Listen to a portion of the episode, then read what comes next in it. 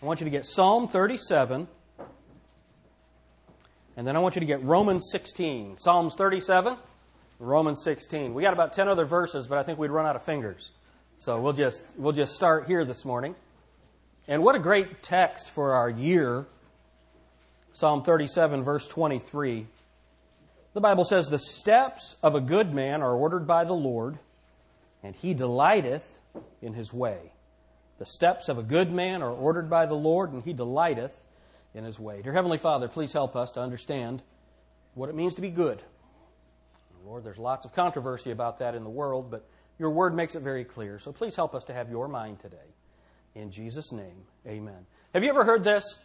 Someone says, he doesn't go to church, but he's a good man. How many of you ever heard that? Right? How about this? They go to church and they're a good man. You ever heard that? So now here is the, the title of my message is just the good man. The good man. There's only one problem with this concept of the good man. He doesn't exist. So the Bible says the steps of a good man are ordered by the Lord. Well, that means that nobody's steps are ordered by the Lord. Let's, let's look at it from the Bible. So here's the idea. The good man does not naturally exist. Look at Romans, and here's why we're studying this. Romans chapter 16. Look at verse 19. The Apostle Paul has been writing to the church at Rome, believers at Rome, and he has uh, been teaching them about Bible doctrine. He taught them in Romans chapter 1 about the light of creation, Romans chapter 2 about the light of conscience, and then in Romans chapter 3 about the light of the gospel, the light of Christ. And then he goes on to explain to them how they should live based on the doctrine that he's taught. So now in verse 19, he says, For your obedience is come abroad unto all men.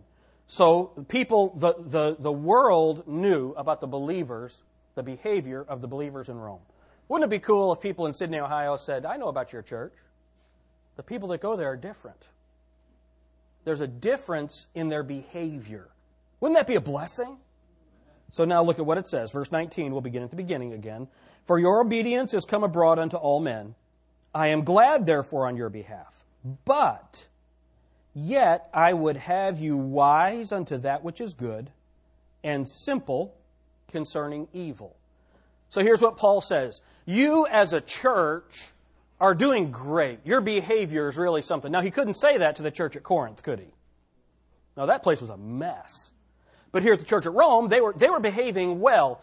But he tells them, even you who are behaving properly, I want you to be wise about that which is good and simple concerning that which is evil. I was watching a football game last night, and have you noticed the movies that are out right now?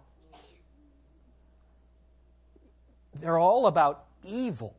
Have you seen that movie advertised, Legion? How many of you have seen that advertised? Let me just tell you, they're messing around with stuff that they shouldn't be messing around with. However, they can picture the evil of Satan and fallen angels and all that stuff, and I assume that's what it's about, they can't come close to the reality. We shouldn't be playing around with that stuff. I saw an advertisement for another movie called Werewolf. Just, and you're watching it, and it's just evil. Isn't that right? And it seems like as believers, we are inundated with things that are evil all the time, and yet the Bible tells us we're supposed to be simple about things that are evil, and we're supposed to be wise or learn about things that are good.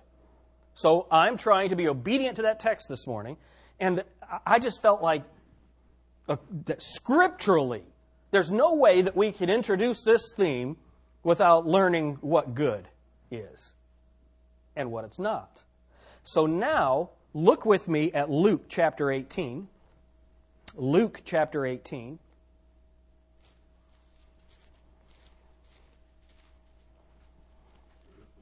This is the first, first or second verse that pops into my mind when I think of this subject.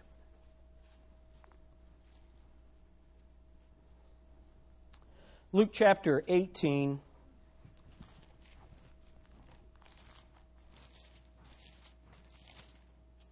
And look at verse 18.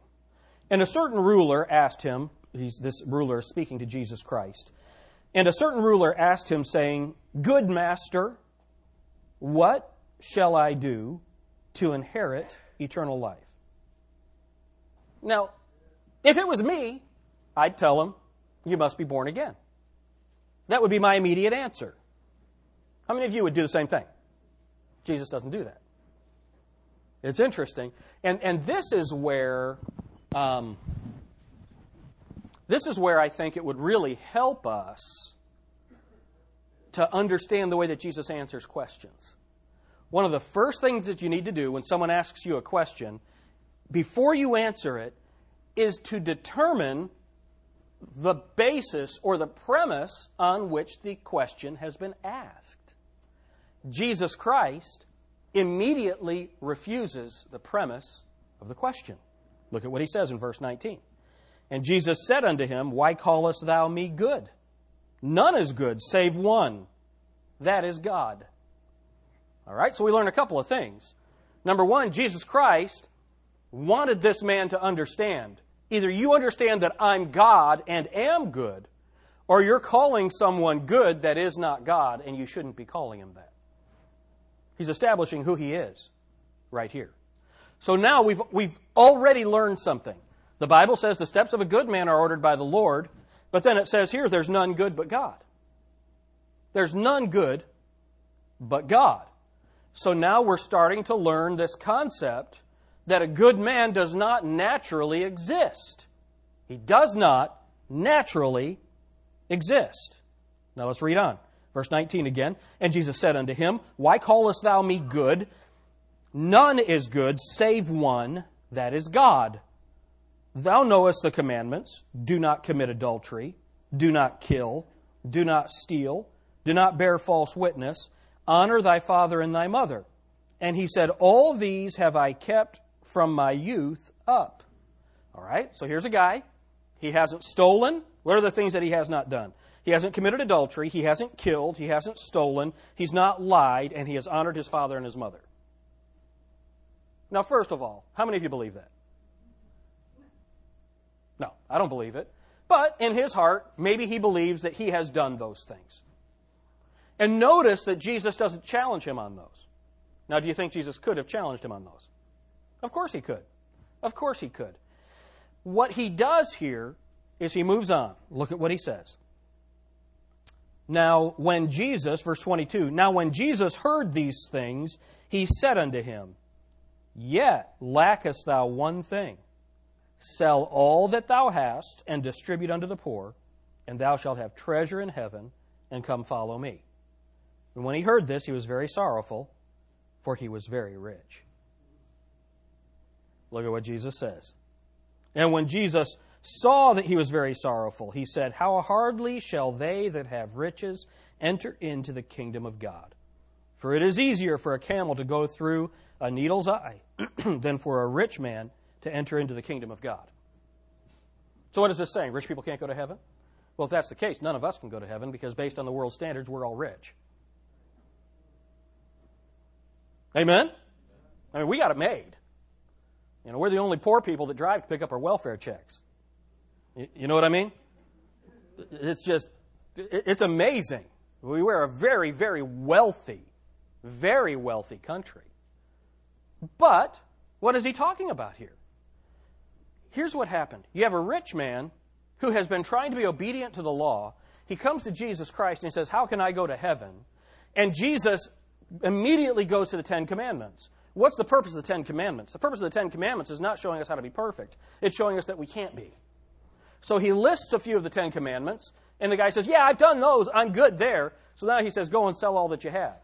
And he goes away sorrowful because he was very rich. The problem was he was violating the tenth commandment, Thou shalt not covet. And Francis Schaeffer said, You won't break any of the first of the ni- first nine of the Ten Commandments if you don't first break the tenth, which is Thou shalt not covet. So Jesus immediately, from the law, shows him that he is not good. He says, No one is good but God.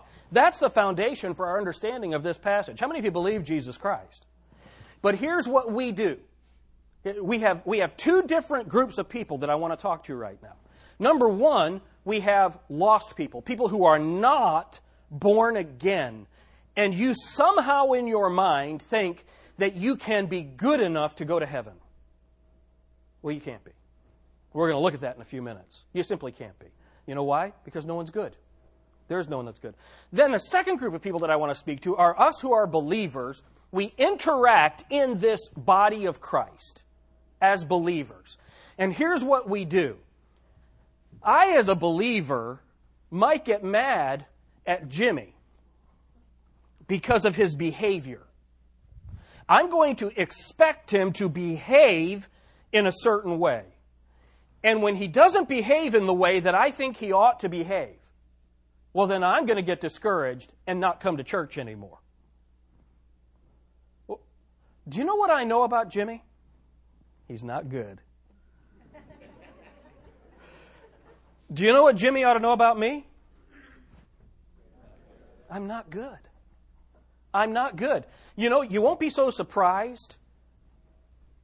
You won't be so surprised when you find out someone's human if you realize that from the beginning.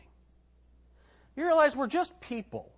We mess up. How many of you have ever started saying something to your wife and you realize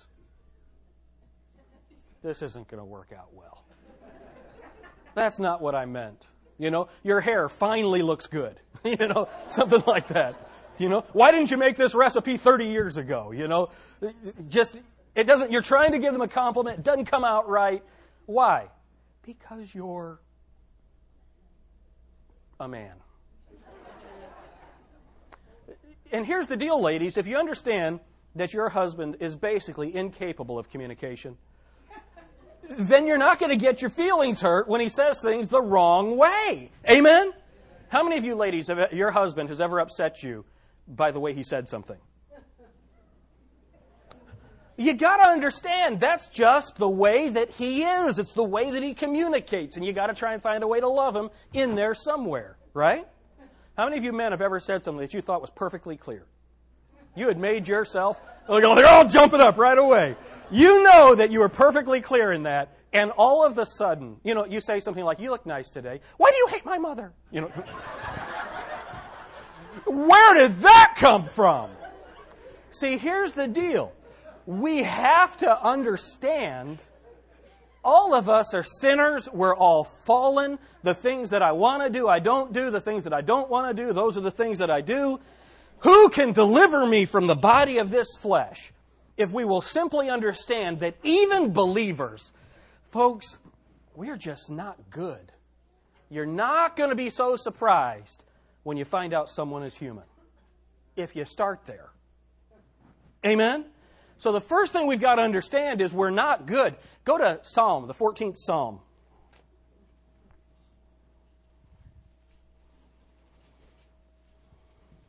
I've had people say, I can't believe a preacher would act that way. And you know what? They were probably right. I'd probably done something that I shouldn't have done. But sometimes I want to say to them, I can't believe you'd make a preacher act like that. you know? All right, now, look what the Bible says Psalm 14, verse 1. The fool hath said in his heart, There is no God. Now, Charles Spurgeon, the great preacher from the 1800s, listen to what he said. He, he said, This is the world's foolish creed. The, words, the world's foolish creed. In our Sunday school class, we've been watching a debate between Christopher Hitchens, an atheist, and William Lane Craig, an evangelical scholar. And Hitchens is defending the proposition that there is no God. So he might as well put a sign right here that says, I am a fool. Right? This is their foolish, the world's foolish creed. The fool hath said in his heart, There is no God. Now look at this. They are corrupt. They have done abominable works. There is none that doeth good. The Lord looked down from heaven upon the children of men to see if there were any that did understand and seek God. They are all gone aside. They are all together become filthy. There is none that doeth good, no, not one. Does that leave anybody out? So here's the idea, man. When we start to get our, when we as believers start to get our feelings hurt because of the behavior of others, man, we need to understand we live in a fallen world. Now, sometimes we have high expectations for people that, that they can't fulfill. Have you ever expected more from someone than you should? Um, we have some friends in Tennessee, and their son, Judd, how old is Judd? 12? Judd just turned 12, and he's taller than I am. I know you're saying that's not much, but really, that's pretty tall for a 12 year old. And, but he's been that way since he was little. So here's a kid that's four years old, and he looks like he's eight, or three years old, and looks like he's six or seven. And people would expect behavior of him that you really shouldn't expect of a three or a four year old. How many of you ever seen something like that? Right? But here's what we do we get someone that's been saved for a year or two, and we expect the behavior of a 40 year old believer, person 40 years old in the Lord, from this person that's been saved for a year or two. In discipleship, sometimes we disciplers, uh, you know that I tell you we need to have high expectations for our disciples. Let them know that we expect certain things from them. But we need to understand that many times these disciples are immature believers. The Bible calls them, what's the Bible call them? Babes. Babes. And we need to understand that from them. But here's a mistake that we make we have a person that may have been saved 10 or 15 years, and we expect adult behavior out of them. How many of you have ever known a 15 year old? How many of you think it's great to toss them the keys and say, go have fun? Good idea or bad idea? And yet, in our Christian walk, we sometimes expect behavior from people that they, they, are, they have not attained that level of spiritual maturity. Do you know why they haven't attained that level of spiritual maturity yet? They're not good. They are people that God is working in. Amen? So we need to expect bad behavior from people. Jacob, don't listen to that part. All right, now, here, here's the idea. This, I think this is really an interesting thing. Keep your place here in Psalm 14. Look at Romans chapter 3.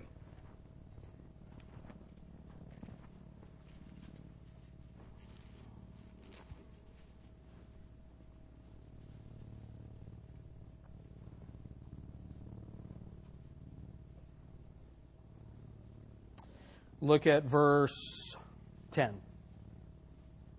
Romans 3:10.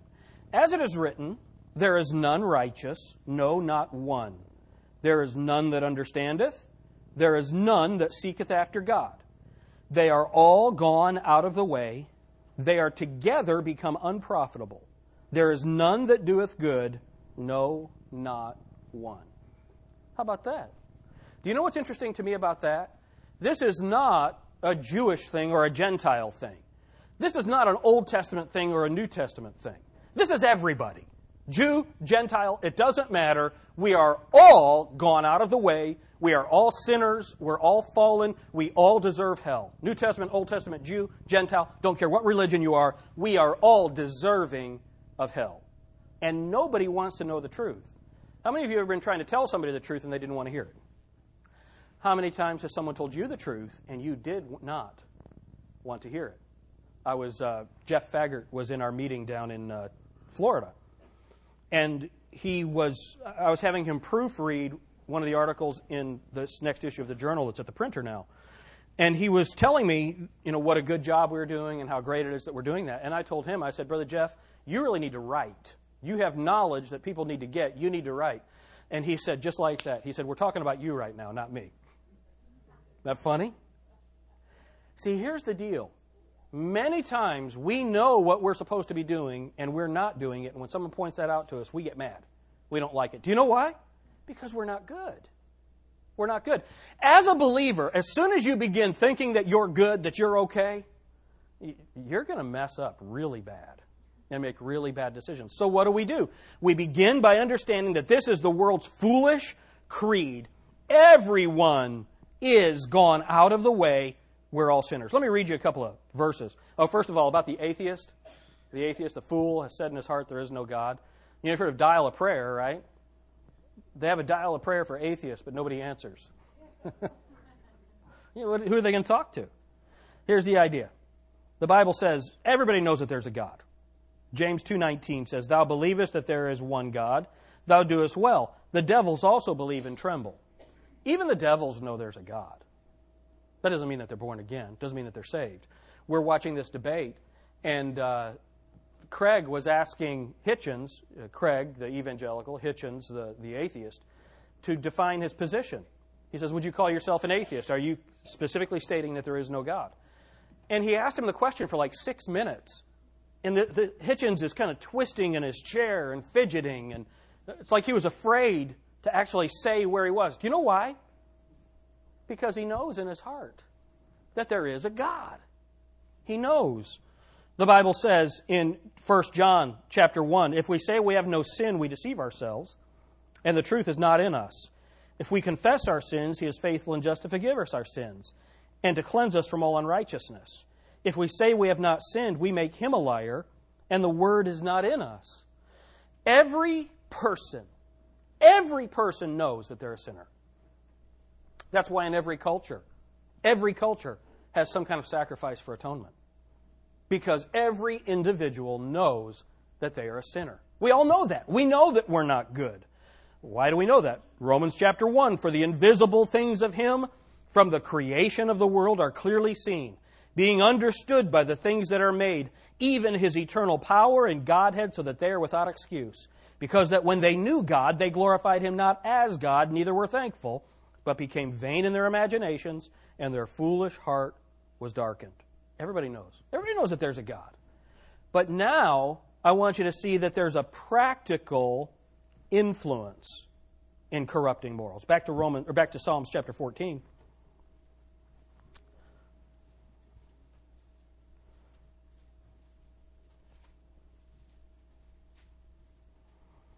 If you look at verse, Psalm 14, look at verse 3. They are all gone aside, they are all together become filthy.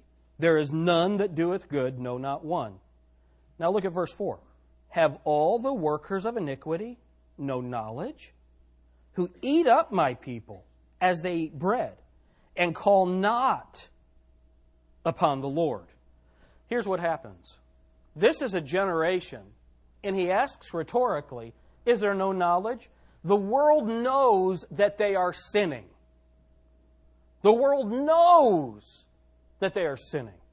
I saw a television show advertised um, on one of the, the cable channels. We, we don't have the channel, but I, I saw the title of it. It's called Californication. Do you think the world knows that that's wrong? How many of you think the world knows that that's wrong? They know that that's wrong. And they're thumbing their nose in God's face about it. Have they no knowledge? Yeah. They're saying, Watch me, God. Watch me. You got to understand how evil and wicked the world around us is. And this is where I think parents, you really need to, to wake up a little bit. The styles that they try to impose on your children are not designed to bring them closer to the Holy Spirit. Amen? If you have clothing that is obviously worldly and wicked, and you say, How do I know it's obvious? Every man knows what is worldly. Guys, are you with me on this? Like three of you are. Okay, here, so I'll back up and I'll, uh, let, me, let me define it. Since we only have about three guys in here that know what I'm talking about, let me explain it. If you have clothing that draws someone's eyes to your daughter's body, how many of you think that's godly? And we need some men that are manly enough to say, You're not going out of the house dressed like that. I love you too much for you to dress like that. And that includes tight clothing, revealing clothing. If you have clothing that accentuates parts of the body that aren't supposed to be accentuated, that is not godly. Is there no knowledge of God? What, how does the text say it? Have all the workers of iniquity no knowledge? The Bible says, My people are destroyed for lack of knowledge. We need to understand. The Bible tells us to walk circumspectly, to be looking around, knowing that the days are evil. We need to understand that this world is not good. The influences on your children are not good. The best word that you can learn is no. Man, we've got to get there. We've got to understand that. the world's foolish creed, the practical influence of the world in corrupting morals. You see, we've got to understand that even the cleanest people that the world has ever known were filthy. Look at Matthew chapter 27.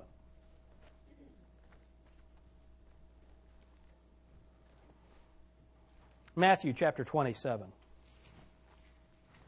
I'm sorry, Matthew chapter 23, verse 27.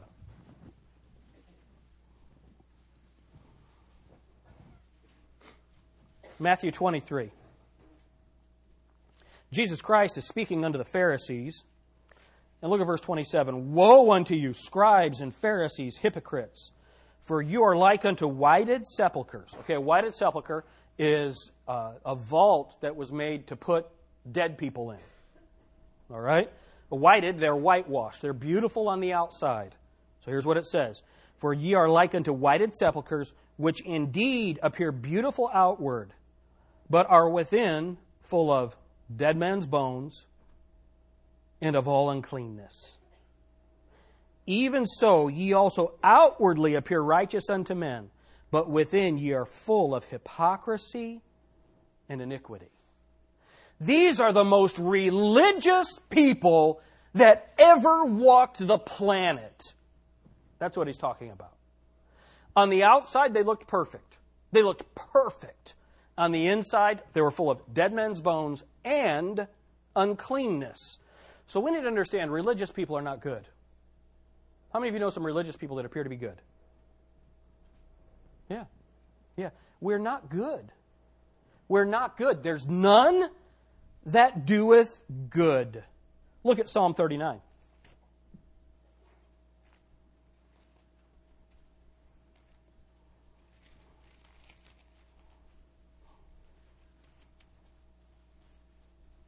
Psalm 39, verse 5.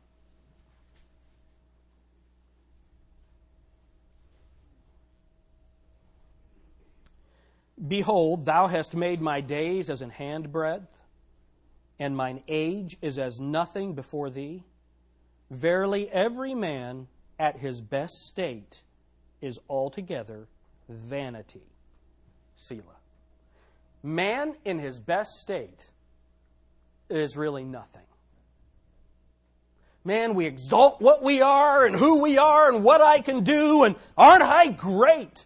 And the Bible says that we are nothing. Now, doesn't that really go against the modern teaching of self esteem and how, how, great we all are and, you know, I'm okay, you're okay? We're not okay. We are not good. It doesn't matter how tr- hard you try to be good.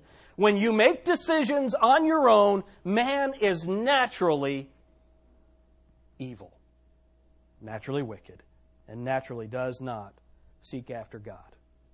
The Bible in Ecclesiastes 7:20 says, "For there is not a just man upon earth that doeth good and sinneth not."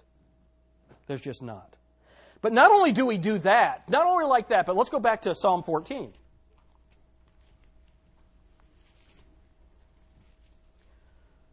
The world and sinful man naturally persecutes those that are righteous. Verse 4 have all the workers of iniquity no knowledge, who eat up my people as they eat bread and call not upon the Lord? You see, it's the natural tendency of the wicked man to despise whatever is righteous. That's the natural tendency. And here's how we know when someone appears more holy than us, we don't like it when someone holds up a standard that is higher than where we are living, that is offensive to us. Who are you to tell me what to do? And the closer we get to the end, the worse it's going to get. Because the Bible tells us that evil men and seducers shall wax worse and worse. It's coming. So the more righteous you try to be, the harder the culture is going to make it. Just like we were just talking about movies, we've talked about movies today, we've talked about clothing today. The world is going to make it to where when you reject that kind of entertainment or you reject that kind of clothing, that you're strange, you're weird. They're going to make fun of you. They're going to make fun of your kids at school. Well, you know what? They'll be okay. We need to be holy people. Amen? Amen. All right, so now. Um, so, who then is good? We, the Bible, is this a true verse? The steps of a good man ordered by the Lord? How many think that's a true verse? Well, then who's good? Look at Psalm chapter 40. this is such a great verse. Psalm chapter 40, verse 1. This is another Psalm of David. 53 of the Psalms are identified as a Psalm of David. Verse 1 I waited patiently for the Lord, and he inclined unto me and heard my cry. He brought me up also out of an horrible pit, out of the miry clay, and set my feet upon a rock and established my goings. Who's the good man? Whose steps are ordered by the Lord? The one that God has reached down into that mess, into that muck, into that miry pit. I had a job when I was in college uh, at U.S. Steel in Gary, Indiana. And my job was, uh, I was cleaning. They, had this, they have this continuous conveyor that runs for miles. And there's a trench that goes underneath it, and they have to keep this conveyor oiled. And so there's a trench underneath it with, that's full of axle grease. I had to get down in that trench up to here in axle grease in like 20 degree weather. And you couldn't hardly move. And you know what my job was? It was to reach down and feel around in there and find any pieces of metal or whatever that had fallen and pull them out of that. That's a crummy job. I got to tell you. You say there's no bad work, that's bad work. Uh, that was a terrible job that's kind of where we are. We are in this evil, sinful world. But not only are we in that grease, but imagine if that grease was in me. That's the state of the unbeliever. And what God does is He reaches us down and pulls us out of that miry clay. I can tell you this it was very difficult to walk in that grease. And what He did was He reached down and He took me up out of that miry clay. He set my feet on the rock. But he didn't just set me on a rock and say, See you later. He established my goings. The steps of a good man are ordered by the Lord. Who is a good man? Who, how do I know who this good man is? Well, first of all, it's one who has been taken out of the miry clay and set on the rock. Who's the rock? Jesus. I rest on Jesus Christ. So, who is this man? How, was he identified? Look at 3 John. 3 John.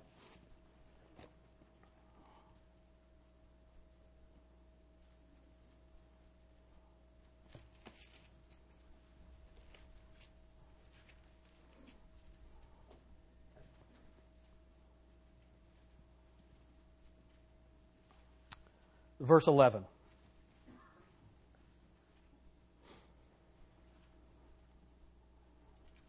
Beloved, follow not that which is evil, but that which is good. He that doeth good is of God, and he that doeth evil hath not seen God. All right, so we're starting to understand who this good person is. He that doeth good is God is of God, but he that doeth evil hath not seen God. So here's the idea the only person that can do good, that can genuinely do good, is a person that is of God. Well, we know that Jesus Christ was of God because Jesus told us that, right? He came from the Father. What does of God mean? Well, Jacob is of Jim. He is the result of me. He's my son. Jesus emanates from or comes from the Father. That's what Jesus Christ said. Here's the idea Do you know who's good? Those who have been born not of corruptible seed, but of incorruptible. Those are people that are born again. He came unto his own, and his own received him not. But to as many as received him, to them gave he power to be called the sons of God the sons of God. If you are of God, you are a son of God. How do you become a son of God? By faith. You place your faith and trust in the Lord Jesus Christ. You receive his free gift of eternal life. And now you have a new nature. A new nature. And that new nature is capable of doing good through the power of the Holy Spirit. So now, the steps of a good man are ordered by the Lord. So we could say the steps of a born again man are ordered by the Lord. But there's something that's very important that you understand. Go to Ephesians chapter 2.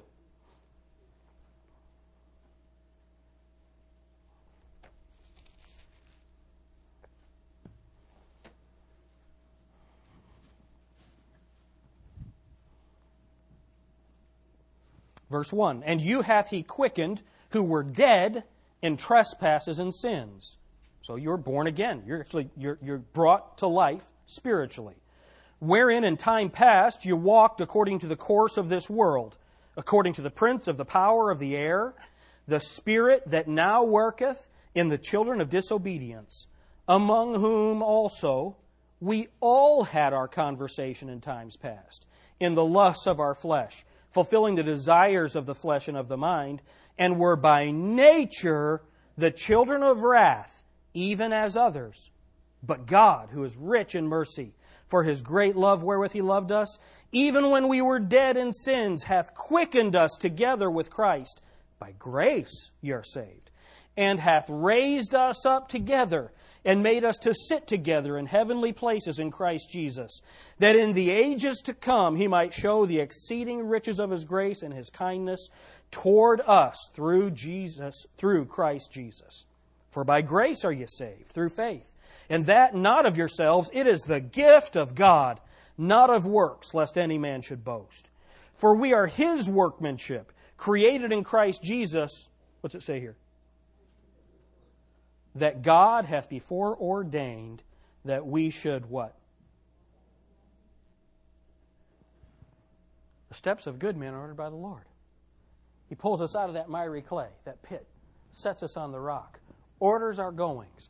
We're dead spiritually. He makes us alive. We used to walk according to the course of this world. You've heard me say it before. It's like at Disney World.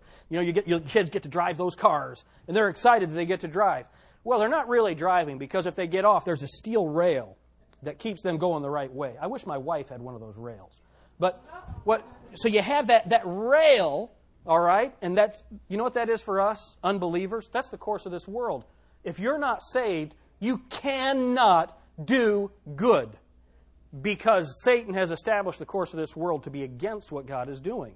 When you're saved, when you are made alive, now you're quickened you have the Spirit of God, and now God has ordained that you walk in good works. But do you know that it's still possible for you as a believer to walk just like an unbeliever? According to 1 Peter, you can live in such a way, or 2 Peter, you can live in such a way that you forget that you were ever even saved. You can live like an unbeliever. The problem when we as believers, we think that our sin nature has no power over us, it doesn't if you're walking in the Spirit. But as soon as you start making your own decisions, here, you, you know something a spirit filled man never does? A spirit filled man never does this. I can't believe he treated me that way. I can't believe they acted that way. I deserve better than that. Do you know that a, a person walking in the Spirit never does that? What did Jesus do? He remained quiet. He remained quiet. He took it. Do you know that when you're walking in the Spirit, you don't ever have hurt feelings? Do you know it's impossible for a dead man to feel pain? Aaron could give us a demonstration. Eric. It's impossible for a dead person to feel pain. When you are hurt, that means that you are in the flesh. We're supposed to be dead to the flesh. But you don't know what they did to me. Have they beaten you? Have they nailed you to a cross? Have they spat on you? No. They just didn't return your phone call when you thought they should have. Listen, we're not supposed to cause a weaker brother to stumble, but neither are we supposed to be a weaker brother. See, we're supposed to be lifted out of that miry clay, set on the rock, and have God establish our goings in His Word. That's what we looked at last week. He said, Guide my steps in Thy Word. But if we're not in the Word, if we're making our own decisions, responding the way that our body tells us to respond, as opposed to the Word of God, then it's impossible for us to do good or respond properly. We can't do it. We can't do it. Look at what it says. Verse 10 again. For we are his workmanship, created in Christ Jesus unto good works, which God hath before ordained that we should walk in them. Now look at what it says. Wherefore remember that ye, being in time past Gentiles in the flesh, who are called uncircumcision by that which is called circumcision, in the flesh made with hands. So this is just, you were in the past, but doesn't have anything to do with Judaism. Verse 12. That at that time, you were without Christ, being aliens from the commonwealth of Israel, and strangers from the covenants of promise, having no hope, and without God in the world. But now in Christ Jesus, ye who were ye who sometimes were far off are made nigh by the blood of Christ. For he is our peace, who hath made both one and hath broken down the middle wall of partition between us. There's no enmity between Jew and Gentile now having abolished in his flesh the enmity, even the law of commandments contained in ordinances, for to make in himself of twain one new man, so making peace, and that he might reconcile both unto God in one body by the cross, having slain the enmity thereby, and came and preached peace to you which were afar off, and to them that were nigh. For through him we both have access by one Spirit unto the Father. Now therefore ye are no more strangers and foreigners, but fellow citizens with the saints and of the household of God, and are built upon the foundation of the apostles and prophets, Jesus Christ himself being the chief cornerstone, in whom all the building fitly framed together groweth unto an holy temple in the Lord, in whom ye also are builded together for an habitation of God through the Spirit. So here's, here's where this all comes together. Each and every one of us are born again. We're, we're individually lifted out of the miry clay, set on the rock. And then God organizes us into a local church, and we fit together in this church to serve God. The reason we struggle with each other is because we're in the flesh. When we're in the Spirit, and functioning in the Spirit. We're using the gifts that God has given to us in this local body to fulfill His mission, which is to reach people for Jesus Christ, build them up in the Word. That's what we're supposed to be doing. But it's interesting how we can get mad or upset about something that somebody said or didn't say, what they did or didn't do, and Satan wins in our lives by pulling us out of the fight. Pulling us out of the fight. And then we as a church are busy patching up wounded feelings instead of leading people to Jesus Christ. See, this is why the steps of a good man are ordered by the Lord. We need to take the next step. We need to realize that we are sinful people. We are not good people. But the only way that we can do good things is through the power of the Holy Spirit. Go to the book of Titus, chapter 2. Time is short. The Lord is coming back. I believe that He's coming back soon. Do you believe that? Amen. Look at what it says here Titus chapter 2.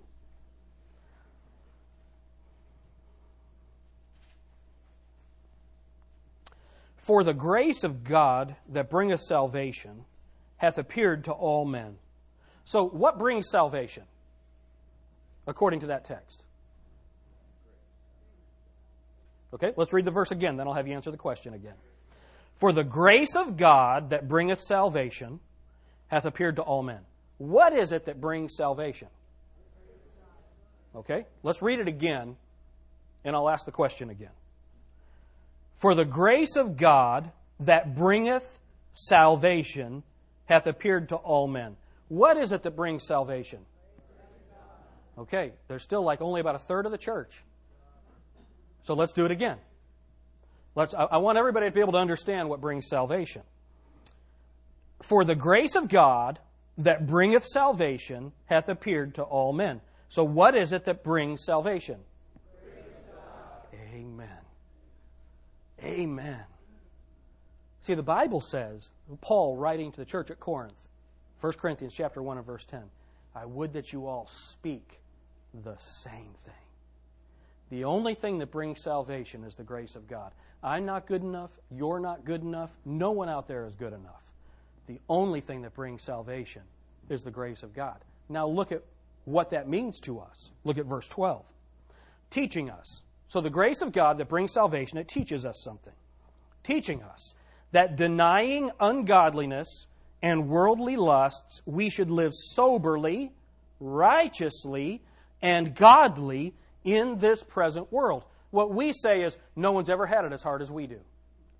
No one's ever had to live in a world like we live in. The Bible says that we're supposed to live godly, soberly, and righteously in what? This present world. Right now, today, 2010, we are supposed to live godly and righteous lives, holy, soberly. Why? How are we going to do that? Look at what it says in verse 12, verse 13. Looking for that blessed hope and the glorious appearing of the great God and our Savior, Jesus Christ. Do you know what helps us to remain godly in this world? To understand this is not our home. This is not our home.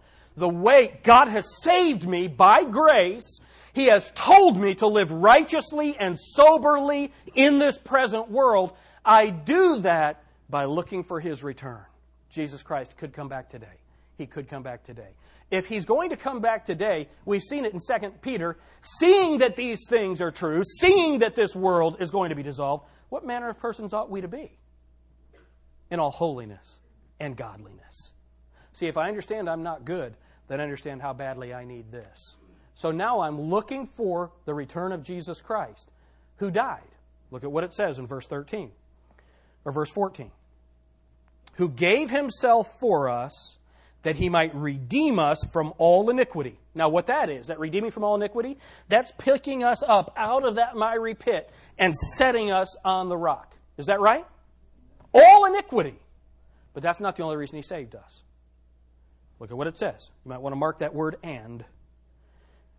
Who gave himself for us that he might redeem us from all iniquity and purify unto himself a peculiar people, zealous of good works. I wonder if you're zealous of good works. Zealous. What does zealous mean? We see zeal at football games. We, we see zeal when, when somebody paints himself up, goes outside without a shirt on in 15 degree weather to scream for their team. Oh, that's just a fan. But a Christian that gets up on Sunday morning, gets dressed in their best clothes because they're coming to see the king, they come and they worship together and they actually give money. They're weird. They're weird. Amen. We are. We are. We're peculiar people that God has set apart to do good works. Who's good? People that are saved, who are doing what God has told them to do through His Word in the power of the Holy Spirit. So now, here's my job. Titus is one of the pastoral epistles. Titus is written by the Apostle Paul under the inspiration of the Holy Spirit to Titus, who is a young preacher, telling him how to pastor. Look at the next verse. These things speak. So, we're just going to talk, right? And exhort. Do you know what that is? I'm going to tell you what to do. You need to be you need to do good. You need to be separate. You need to be holy. I'm going to tell you that.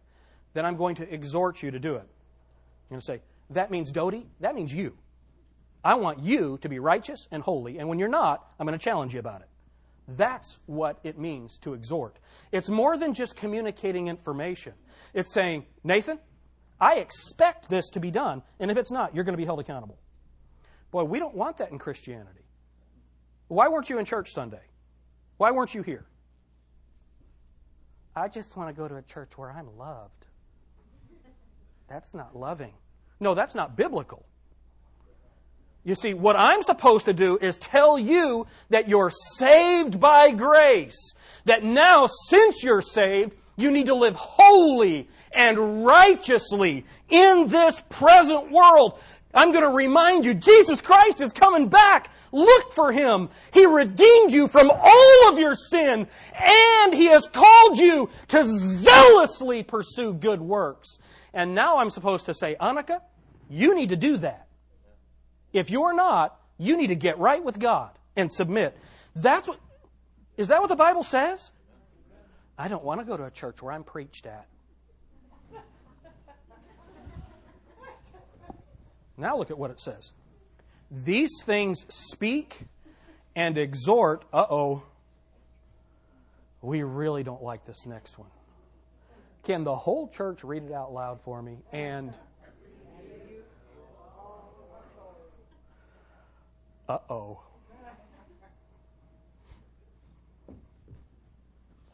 Josh, if you're going to be an inreach leader, you'd better be at church. You have missed way too many. You need to get right with God. You, you committed to do this. If you don't do it, you are not right with God. We're going to remove you from that position. It's time for you to get your life right. Can you imagine if I did that to him? Do you realize how many people would say, I can't believe a preacher would talk to me that way? What does the word rebuke mean? What does it mean?